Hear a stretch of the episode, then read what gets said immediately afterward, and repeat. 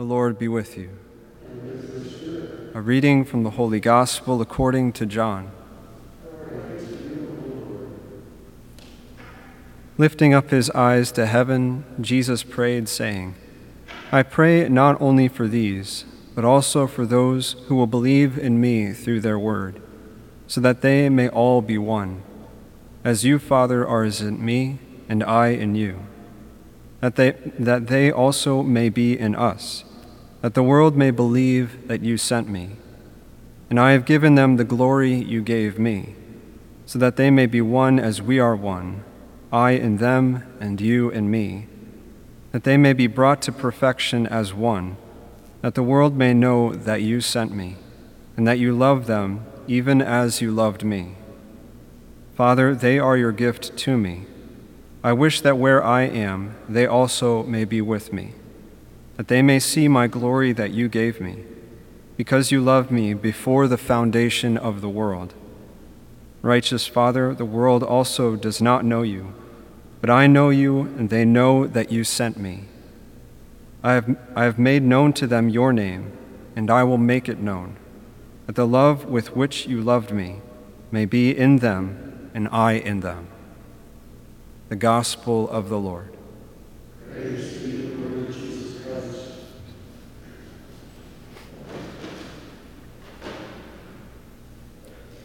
Hope is kind of a dangerous and intense thing because a lot of time hope goes against despair.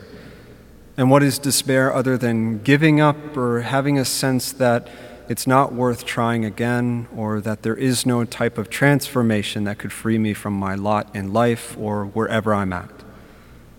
And so the Pharisees did not believe in the resurrection from the dead, they did not believe in angels. And I mean, this is pretty common in our world to a degree. There's a sense that this is all there is, and when we die, that's, that's it, that's the end. And we have all these rhetoric and like people arguing that it doesn't make a difference. Um, we just need to live our lives as best we can and hope for the future, something like that. And this is a very, if you think about it for more than a little bit of time, it starts getting really depressing. And in the Old Testament, the Jews would always wrestle with this idea of what are we made for? We are God's chosen people. We do have to follow the law because it is good, because God gave it to us. But a sense of an afterlife was kind of separate or not explicit in the Old Testament or the law. It was this idea that we follow God's command because He loves us, but He doesn't owe us anything. He doesn't owe us a life after this one. And so, for the Old Testament, we have the book of Job that kind of tells us the mentality of, of the Jewish people or for being human.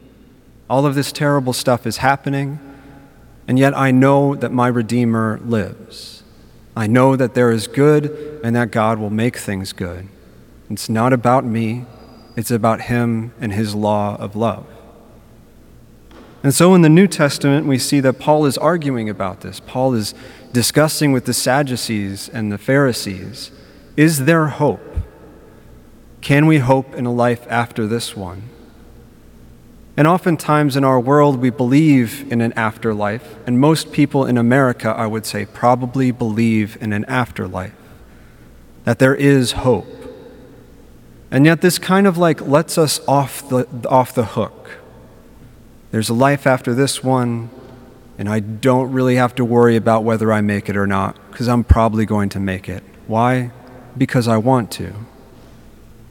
And this is kind of, uh, it's, it's not a very Catholic understanding of the afterlife. We believe in purgatory.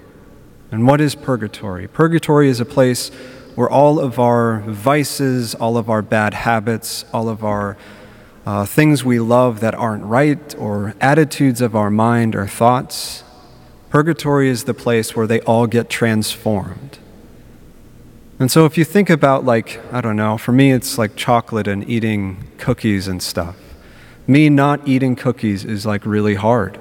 And I don't like not eating cookies. I want to eat cookies all the time. And so I kind of have in my mind I, either I can give up cookies now and suffer a little bit, Or if I make it to purgatory, I'm going to have to give them up then. Either way, I'm going to have to go through the transformation of giving it up, and that is difficult. The idea that I can put off my transformation, that I can put off being renewed until my afterlife, is not very comforting to me. I have to do it now. I have to make an attempt now. I have to believe now that I can be transformed as I am now. God's grace is not just for me at the end of my life, it's for me wherever I'm at at this moment. And so when Paul is talking about, I am in the Father and the Father is in me, he's talking about the present moment. Christ is in us now. He's not waiting for an opportune time to come and break into your life. He wants to be with you right now, and He is with us right now. There is no moment where God is absent from our lives. We are just blinded or distracted from His love. And so our hope is dark. Our hope is difficult. Our hope means facing the difficult transformations that are in the way of us being holy. And so in this sacrament, we face God's love in the Eucharist so that we can be transformed today. So that whatever I'm putting off till the end of my life, whatever I'm putting off to tomorrow, I can embrace and face today. Let us have the courage to do this and know that the Lord does not abandon us but He is with us always.